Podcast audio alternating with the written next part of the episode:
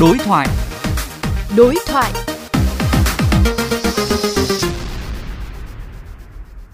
Thưa quý vị, mới đây một đường dây lừa đảo tuyển cộng tác viên bán hàng qua mạng trên phạm vi toàn quốc đã được Công an tỉnh Hà Tĩnh triệt phá. Theo cơ quan chức năng, phương thức hoạt động của các đối tượng lừa đảo là lập các trang fanpage Facebook bán hàng mỹ phẩm, thuê cộng tác viên bán hàng online, rồi giả làm người mua hàng để lừa cộng tác viên chuyển tiền đặt hàng.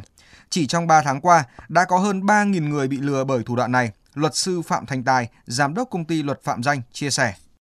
Thưa luật sư, các đối tượng tham gia vào đường dây lừa đảo vừa nêu đã vi phạm những quy định nào theo pháp luật hiện hành?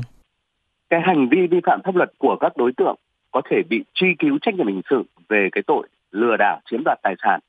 theo cái quy định tại điều 174 Bộ luật hình sự năm 2015 sửa đổi và bổ sung năm 2017 thì các cái cá nhân này có thể bị phạt cải tạo không giam giữ đến 3 năm hoặc là phạt tù từ 6 tháng đến 20 năm, thậm chí là tù trung thân. Và ngoài ra thì người phạm tội còn có thể bị phạt tiền từ 10 triệu đồng đến 100 triệu đồng và cấm đảm nhiệm cái chức vụ cấm hành nghề hoặc là làm cái công việc nhất định từ một năm đến 5 năm hoặc là tịch thu một phần hoặc là toàn bộ tài sản. Cái trường hợp mà cái hành vi của các cái đối tượng mà không đủ cấu thành cái tội lừa đảo chiếm đoạt tài sản theo quy định tại điều 174 Bộ luật hình sự năm 2015 thì cũng có thể bị truy cứu trách nhiệm hình sự về cái tội sử dụng máy tính, mạng viễn thông, phương tiện điện tử thực hiện cái hành vi chiếm đoạt tài sản theo cái quy định tại điều 290 Bộ luật hình sự. Luật sư có khuyến cáo gì với người dân về phương thức lừa đảo này? Hiện nay cái việc mà bán hàng online là một cái hình thức kinh doanh phổ biến và được rất nhiều người dân lựa chọn.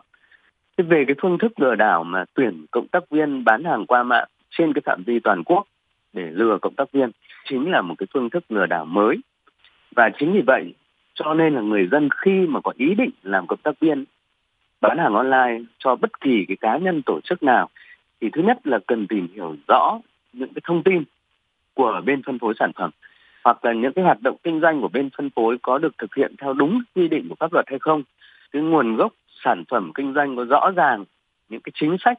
mà phân phối sản phẩm hàng hóa tránh những cái tranh chấp phát sinh sau này. Và mặt khác ấy, thì khi mà người dân phát hiện là mình là nạn nhân của cái hành vi lừa đảo chiếm đoạt tài sản thì cần phải nhanh chóng trình báo cái sự việc tới cái cơ quan công an để được kịp thời giải quyết theo quy định của pháp luật.